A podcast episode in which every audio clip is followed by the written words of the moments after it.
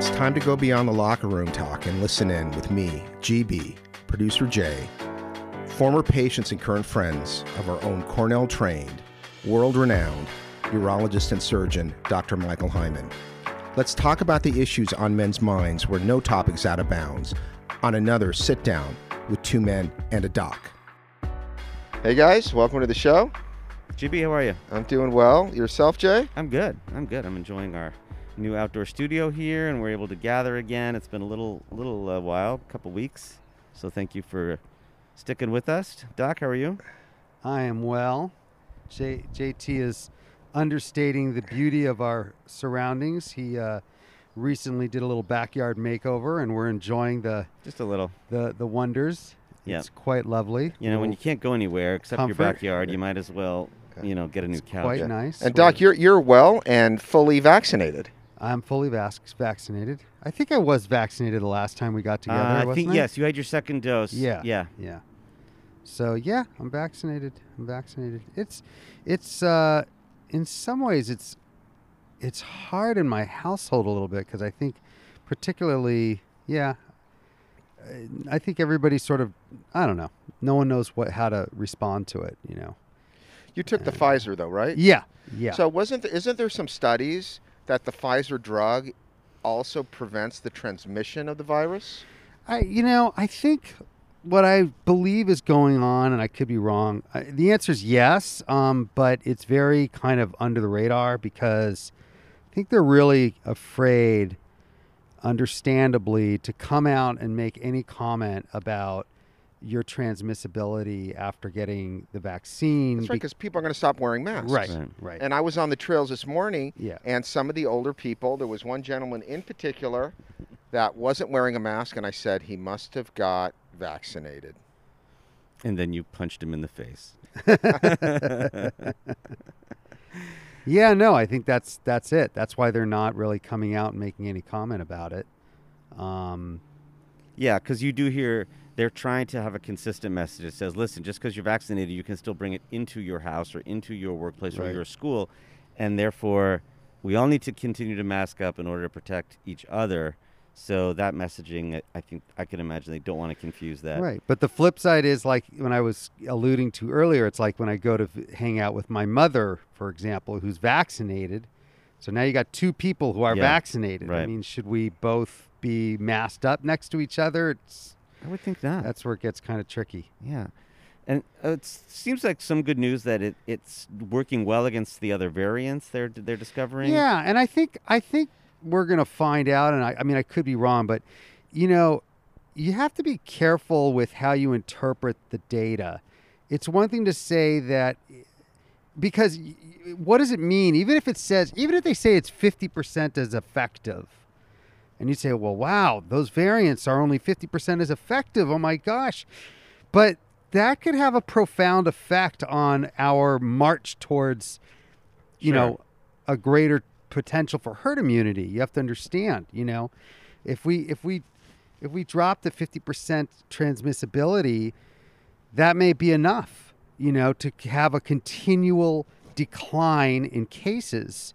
Um, that's really the name of the game. And I think ultimately that's what any official would say to you is that at the end of the day, you can look at the numbers with the data and play around with the research and, you know, at the end of the day, all they really care about is the number of cases, right? Right. How many people are getting infected, how many are getting hospitalized, how many are dying. As long as those numbers continue to go down, however we get there is how we get there. That's where we need to go. I mean, I've been watching the numbers in LA every day. Yeah, they're going down. like it's the stock market of the like my retirement account that I depend on. In on. two weeks, it's half. it's it's amazing. Two weeks, yeah. it was, two I weeks mean, ago, it was 4,000 hospitalizations. Now it's 2,000. So per they the county. they, do it per one hundred thousand. It was one fifty one on January 13th. That's huge. That's that was almost That's at an its enormous number pretty of much cases. almost its peak. Actually, January first Yeah. was its peak. Now. We're at twenty point four as of yesterday. Yeah, Yeah, yeah. but It's it's dropping about one per day now. So within 14 days, we should be at the under seven per per 100,000, which is a major milestone. oh, that'd be huge. Yeah. Humongous. I, I think you know it's we're talking schools maybe reopening at you know then it has to stay there for two weeks. Right, right, So now you're saying okay, so four Right. or five weeks from now, oh Right. that's April first. right. Yeah, well, the teachers' unions are basically saying, Well, that's a different story. a but- whole nother and some of the yeah. communities are, are are really getting vaccines to their teachers on their own, which is really impressive and, and I think a great thing. But anyway, yeah, the numbers are heading in the right direction. The other thing about just real quickly is the I was surprised that now they're saying Pfizer doesn't have to be in cold storage for as long. And how, how does that suddenly become the new fact? That I do not know. I mean, I, I'm, I'm Because that was the big hurdle. They're building Yeah. refrigerator no, no, no. I thought I thought they I don't changed the formula. oh, did they? I thought there was a change in the formula, and maybe I'm wrong, but now now it can just go into a normal freezer as opposed to that minus 200 degree freezer. I see. That's what I thought. That it would be huge. That'd be huge. Yeah. All right. Well, we'll keep crossing our fingers. We'll check back in on this. But and your, that, your family's all recovered and well now. yeah, yeah, everybody's good. And so um, you, you had what two of your boys? the the boys both had it. We didn't, so we spent a couple weeks of just sliding food under the door, almost. But yeah, no, there was they were very respectful. Their their um, symptoms were mild, um, although definitely under the weather. Uh, one of them for a few days easily, but nothing dramatic. The young guys just don't Yeah. really get it. Yeah, It's which- Did you ever figure out or? Where? No, there's no. You know, you can't.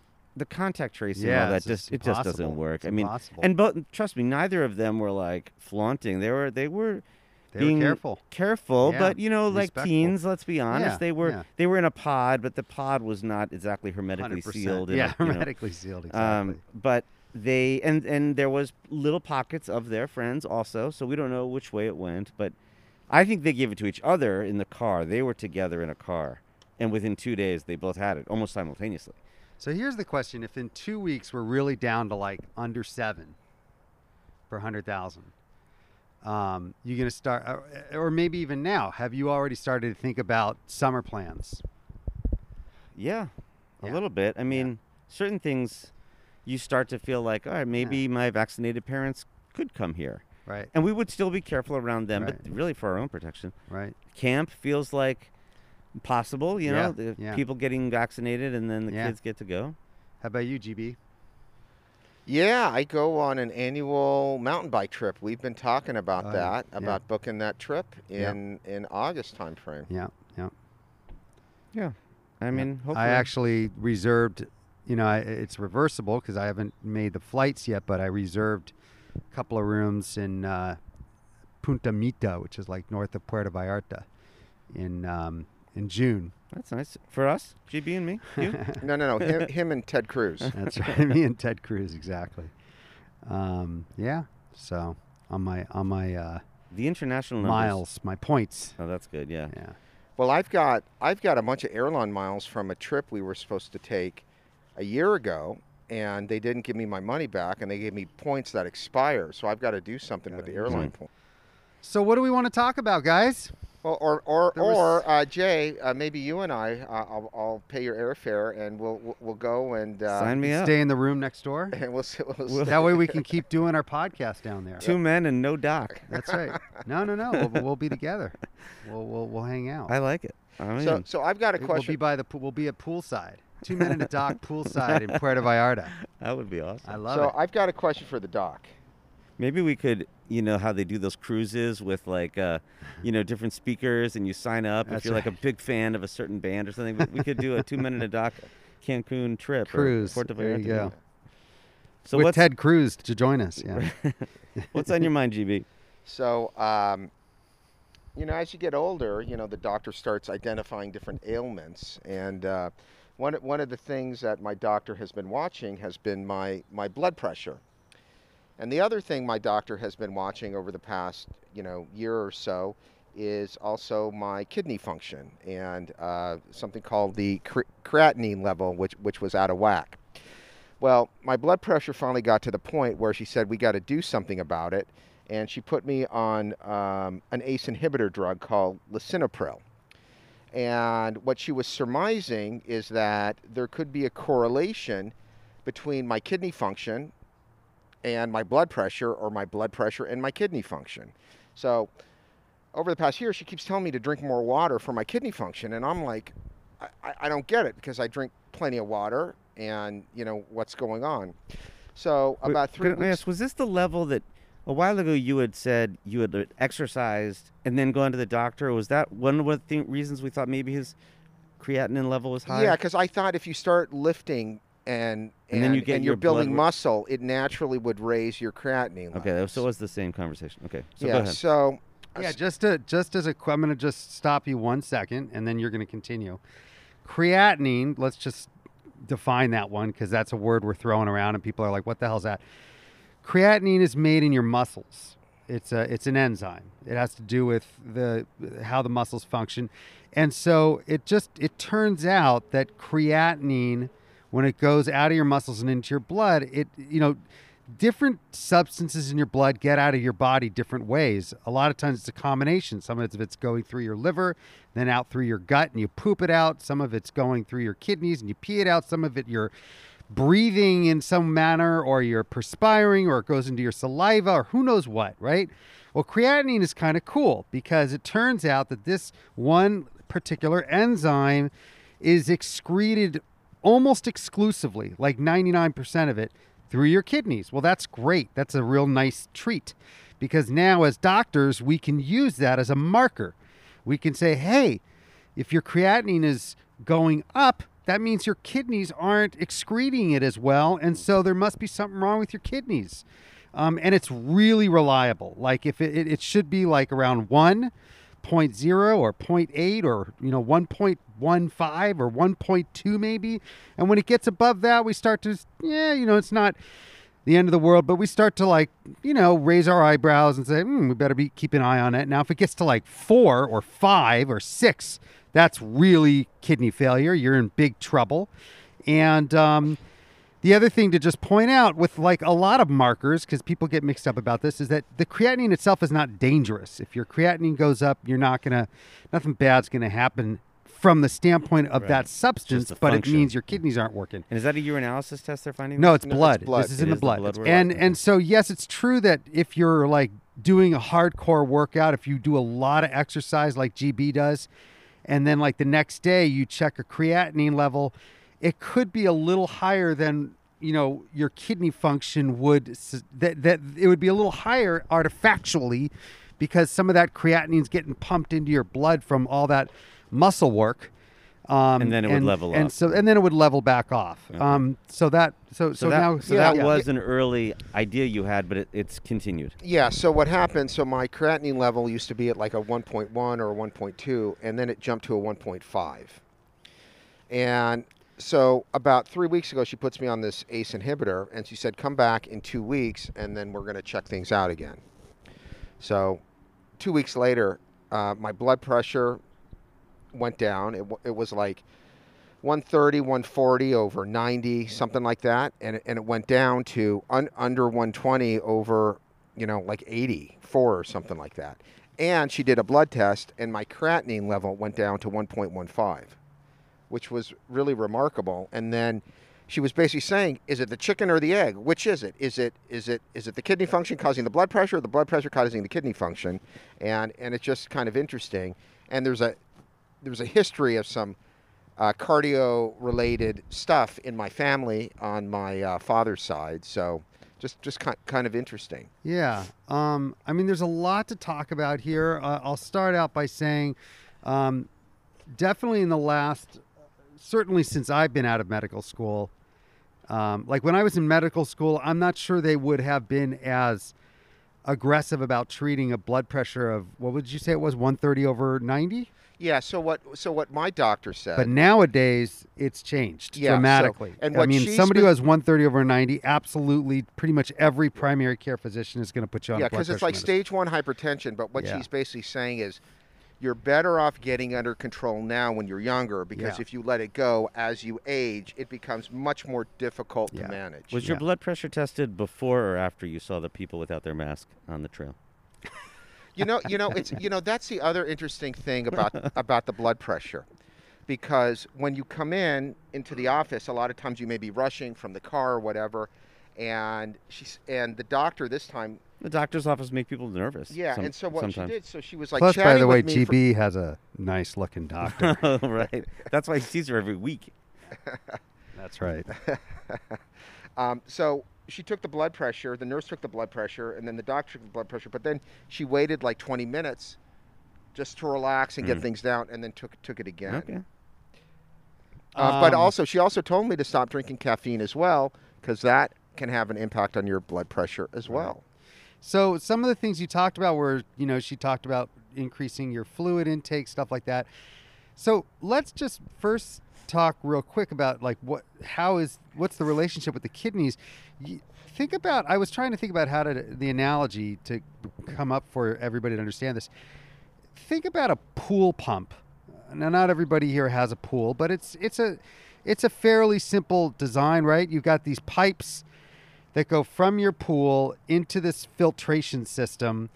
And then once it goes through the filtration system, it goes through the pipes and back to your pool. It's just this circulation, right? Um, and what could cause problems with that filtration system? Um, wh- well, let's see. One could be, let's say, um, and this has actually happened in my case because a, a, a, sort of a quirky design in our system because all the fluid from our uh, there have been situations not no let me start over um, what happens if the level of your pool drops from uh, dehydration um, you know the the Evaporation. evaporation, sorry i'm thinking Will be more concentrated. well, what? But eventually, uh, so so the water is getting sucked through this thing called a skimmer, which is at the end of your pool where that little slit in the wall is. So what happens when the level drops below the skimmer? it's not going through. And so then what happens to your filter? Well, it burns out. It burns out. So one way you could so, and it may not just be an immediate. better at this than the, you know, what's going wrong with your ureter. I can I can diagnose pool. There you go. So it may not happen all at once, right? It might be that the water is getting low, and so it's starting to pull in a little air and a little water because it's like borderline. So the filter is starting to malfunction. But th- so and then yes, once the water totally goes down, it's it's gone. Well, same with the kidney. Okay, so if you have low volume of blood, what's a situation where you'd have low volume of blood going into your kidneys?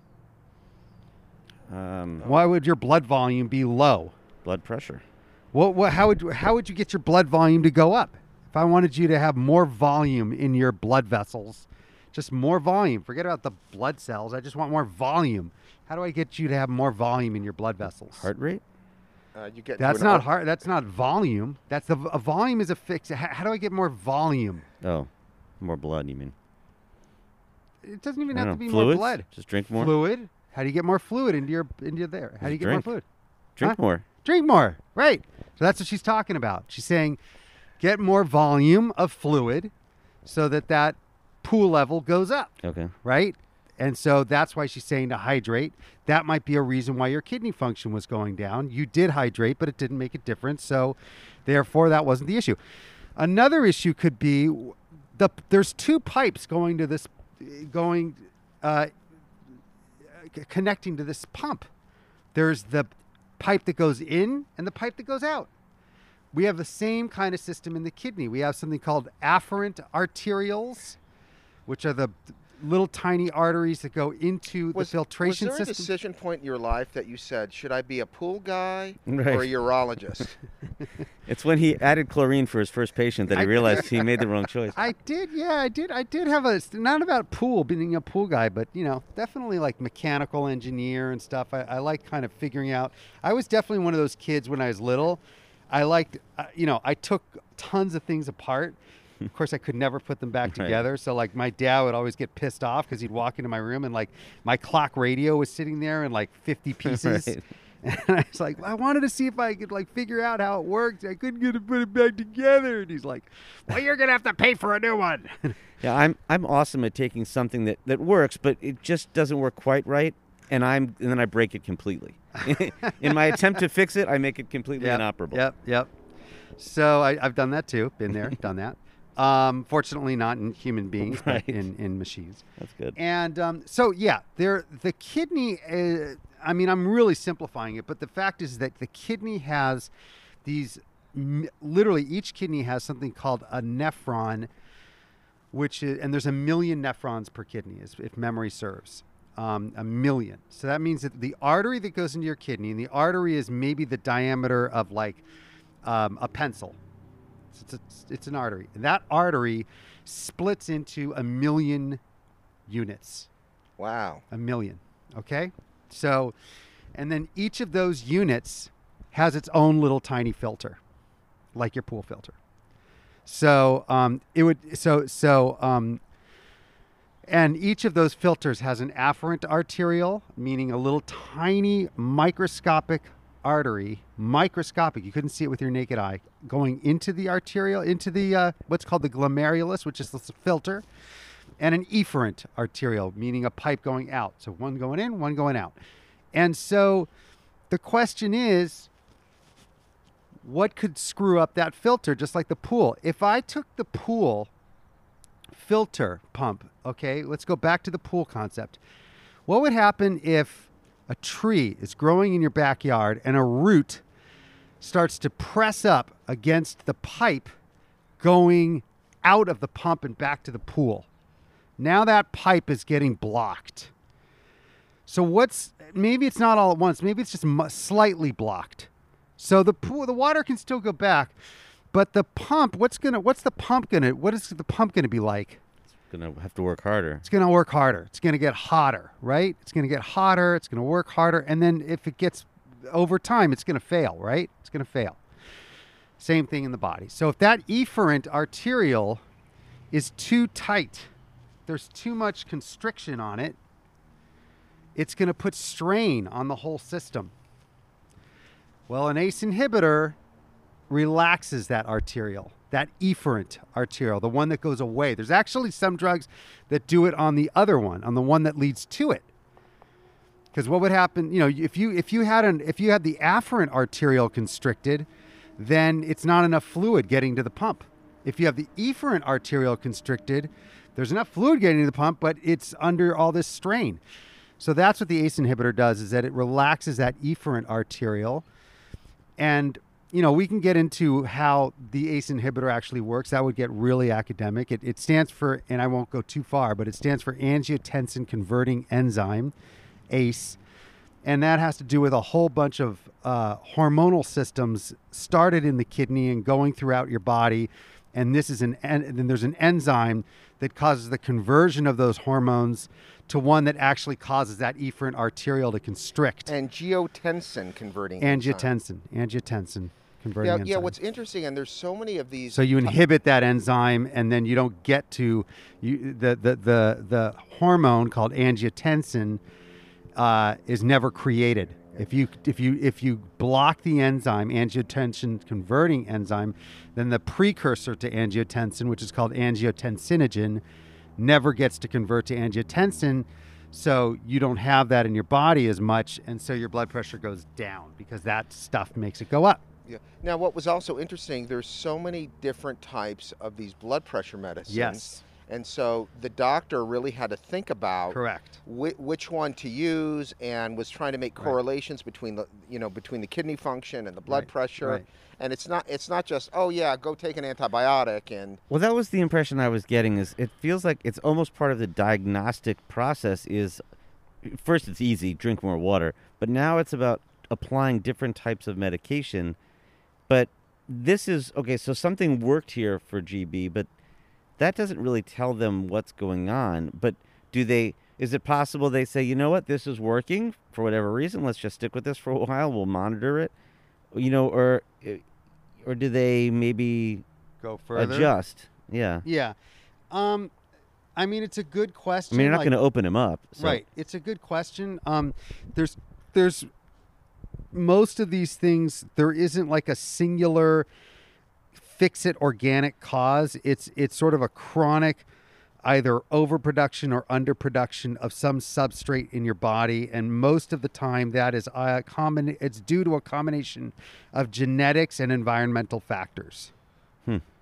so Genetics, and and we still haven't determined which one is which one is causing which, right? Blood pressure versus kidney function. Well, I mean, I think in his case, the the evidence points towards blood pressure Towards blood because Um, if it was a if it was a kidney issue, then even dropping the blood pressure and affecting that efferent arterial wouldn't really affect a change in the creatinine. You would still see it at 1.5. So you'd be like, "Oh yeah, your blood pressure went down. That's great, but your creatinine's still 1.5. You clearly have a kidney problem." Right. So the blood pressure went down, so the kidney can now do what it needs to do. Right, right. The and the and the other piece is the, the the water volume, the intake of the water. That that didn't seem to help either. Right, right. Another sort of, uh, yeah, another another check in the checkbox of like, could this be a kidney problem? And it suggests away from it. I mean, I, this is generalizing it, but of the two, it feels like dealing with blood pressure is easier. It's a known condition. There's medication for it. I don't know what the side effects are, but I mean, Yeah, better than an unknown it's true. kidney, problem. Kidney problems are, uh, you know, they they they're tricky. Um, and I mean, I don't. That's where you get, you know, and if let's say let's say she came back and listen, there have been scenarios where you go on that ACE inhibitor and the kidney function actually gets worse. That happens too sometimes, Hmm. where you'll go on the ACE inhibitor, and I can't. I'm trying to remember when, what that. I believe the situation. I'm trying to remember. There, there are certain scenarios where you shouldn't go on an ACE inhibitor because if you have a certain type of renal condition, I think if the artery, my recollection is if the artery, the main artery going into the kidney, has like atherosclerosis, like the heart can get, you know, and so it's getting the arteries getting obstru- like uh, you know, uh, stiffened and narrowed and and blocked. Um, and so you're not getting enough blood flow into your kidney. Um, and then you go on an ACE inhibitor. So think about that situation. We just talked about the pool analogy. So you have water going from the pool to the filter, okay? And let's say that the water level has dropped. So now there's not really enough water going to the filter. However, on the outside on uh, the on the, pipe going away from the filter system, that pipe is actually partly blocked a little bit. So actually, the filter is doing okay because even though that because that that one that goes away from the filter is actually building up enough water pressure in the filter that's keeping it cool. You see what I'm saying? Mm-hmm. Yeah. Now, let's say you take that blockage away from the one that's going out of the filter, the the the one going the return line. You open it all the way up. Now the pressure inside of the filter is going to drop way down, and the filter is going to burn out. Well, I just gave you the exact reason why if you had renal artery stenosis, which is a real condition where your arteries going to your kidney are narrowed, you're not getting quite enough blood flow into your kidney, you need all of that efferent constriction that you can get. You need that little arterial that goes away from the filter of the kidney, the efferent arterial that goes away from that mm-hmm. glomerulus. You need it actually constricted. And if you reduce that constriction, you suddenly just plummeted the pressure in the glomerulus, in the filter, and it will, those cells will die. So your ACE inhibitor could actually cause your kidney function to go really bad. Yeah, but the top side effects are headache, dizziness, and cough, essentially. And w- when I was first on it, and I would go running, I would get really lightheaded on the run because I think the blood pressure went down, Yeah, yeah, and it yeah. eventually went away. Yeah. And then, then my doctor The was other thing when you're on blood pressure medicine is you're much more susceptible to fluid bi- imbalance. So if you have a little bit slightly dehydrated because you're running and sweating and you're on a blood pressure medicine, you're much less able to co- compensate and keep your pressure up because you've got because your body is artifactually forcing your your you know it's it's preventing you from compensatorily tightening your vessels so that you stop from getting di- dizzy. See what I'm saying? Yeah, yeah. She kept talking to me about the cough, and I think I may have a slight cough, but I don't understand the significance of this uh, ACE inhibitor associated cough. Mm, I can't remember any of that. Yeah. That So- but but but the key thing on the blood pressure is what Michael's saying. If you, I think, correct me if I'm wrong. It's basically when you have high blood pressure, your heart's working harder. Right. Yes. Oh, that's the that's the ultimate. Right. That's the ultimate. but also, high blood pressure can, in and of itself, damage your kidneys. So if you have chronic high blood pressure, all the, it's the same analogy. You know, if you have too much pressure going into that filter for your pool system, and you're like, you know, it, it, it could cause damage. So, um, can this also? Because my wife asked me about this, but I and, and I think on this drug there's no issue. But can this also cause problems? Certain blood pressure medicines with erectile dysfunction, Big time. Big time. and because can, can yeah. an ACE inhibitor also for It- hypertension cause that, or is it other? Is it other types of drugs? Because there's two types of blood pressure medicines, right? One's an ACE inhibitor, and I don't know what the other one's called. Oh no, there's more than two types. There's there's literally many many dozens of types Okay. of blood pressure drugs. There's beta blockers. Yeah, the there's beta blockers. there's angiotensin. Uh, uh, uh, there's there's something called angiotensin receptor blockers. There's uh, diuretics are a form of blood pressure medication. So which one that do you need to worry about then if you if you're concerned about your performance? I believe that the um, I mean the the the biggest problem problem is beta blockers. That's the biggest problem for for erectile function. Because the beta blockers are hitting you in two so so ACE inhibitors are really specific to the vasculature. Beta blockers are more generalized. Not only are they reducing the pressure in your blood, but they're also reducing the heart rate and they're also reducing the contractility of your heart. So they're doing everything. So, So- let's say you're someone who who really um the, you know there's it gets complicated, but let's say you're someone who um your heart you, let's say you you you had a heart attack and you're um, and you have high blood pressure. Well, you want to do a bunch of things. You want to force that heart to don't pump so hard because if you pump really hard, you already have poor vasculature in the heart vessels. You're just going to have another heart attack. So let's get you to pump less hard. Don't don't pump as intensely. Don't pump as rapidly. And let's give you a little break. Let's let's get some of that resistance that you're pumping against down.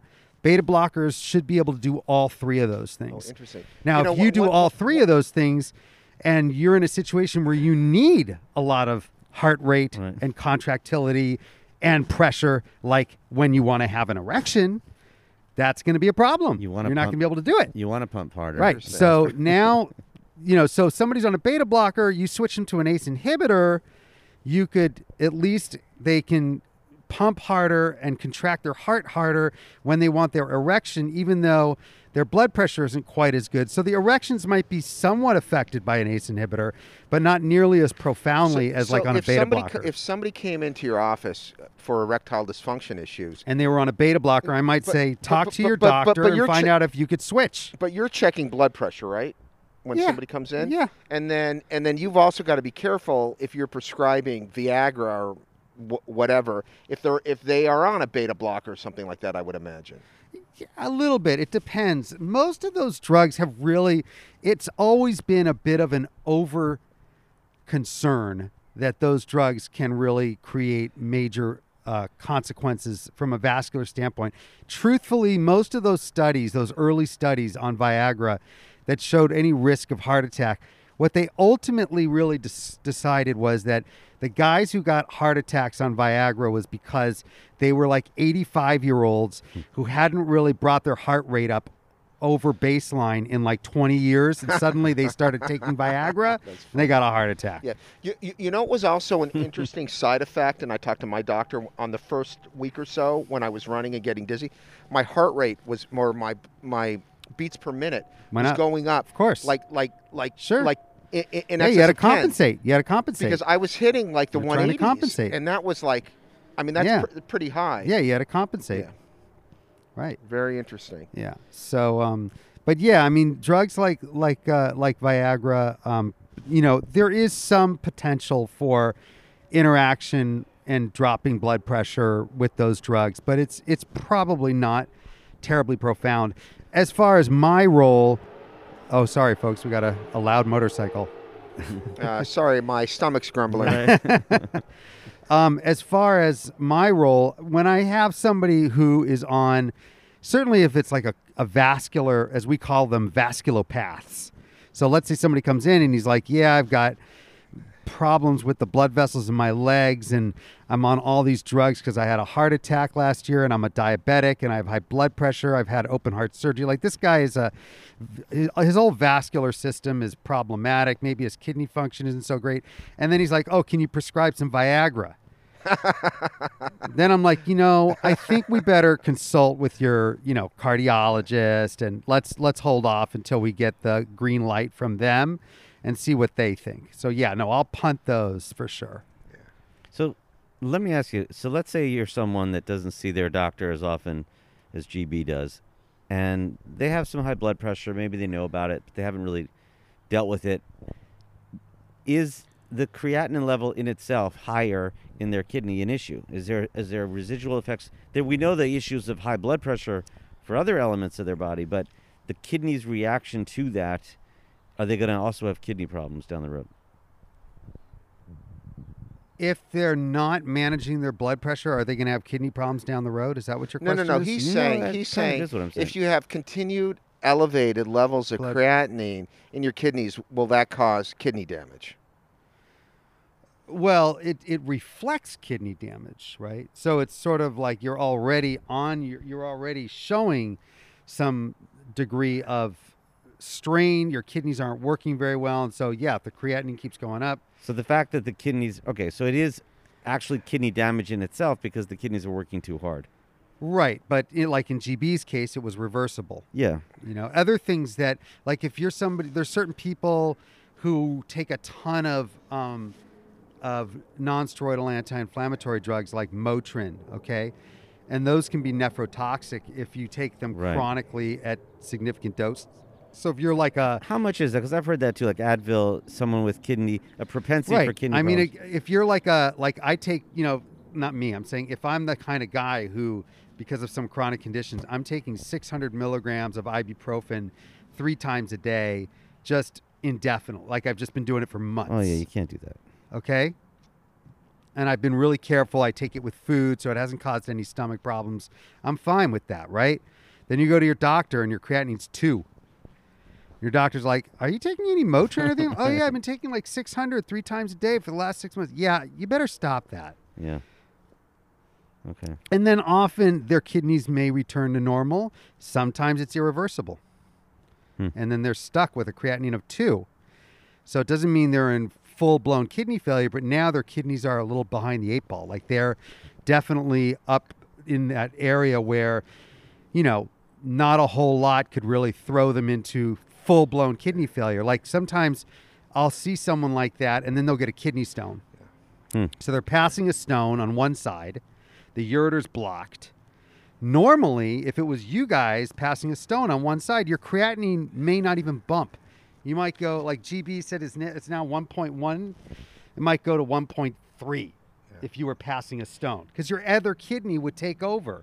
But let's say you had been on those those that Motrin and your your baseline creatinine is now two, and you pass a stone on one side, but you see the other side can't really compensate because it's already behind the eight ball. It's already kind of a semi mildly diseased kidney. Now your creatinine can go to like five.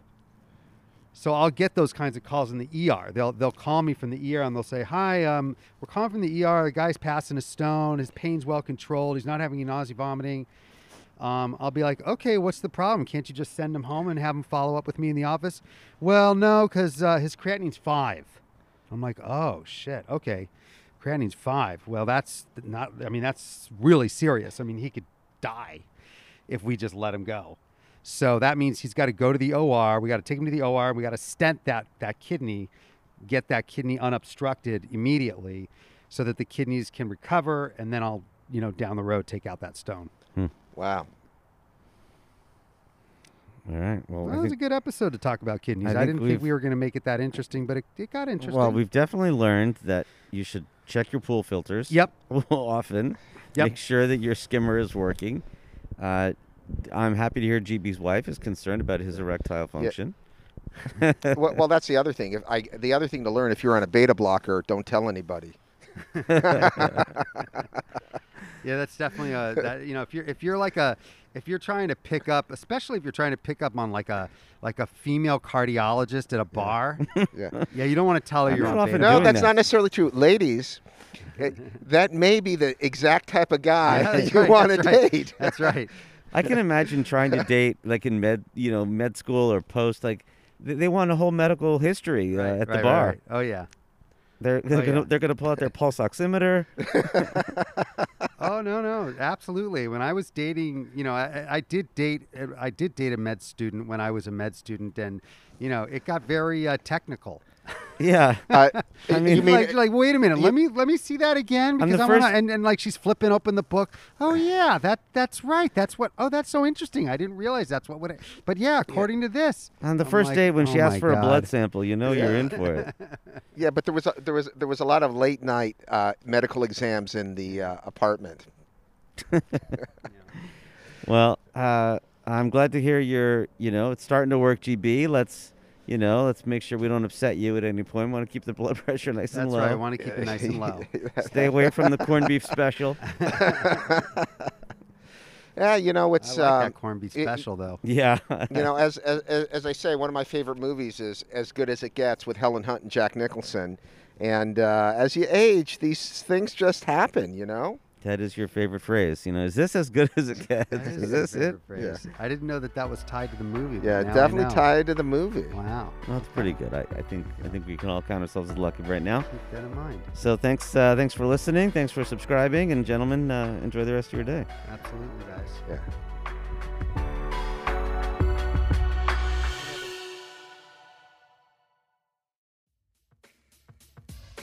So that's our show. Thanks for listening.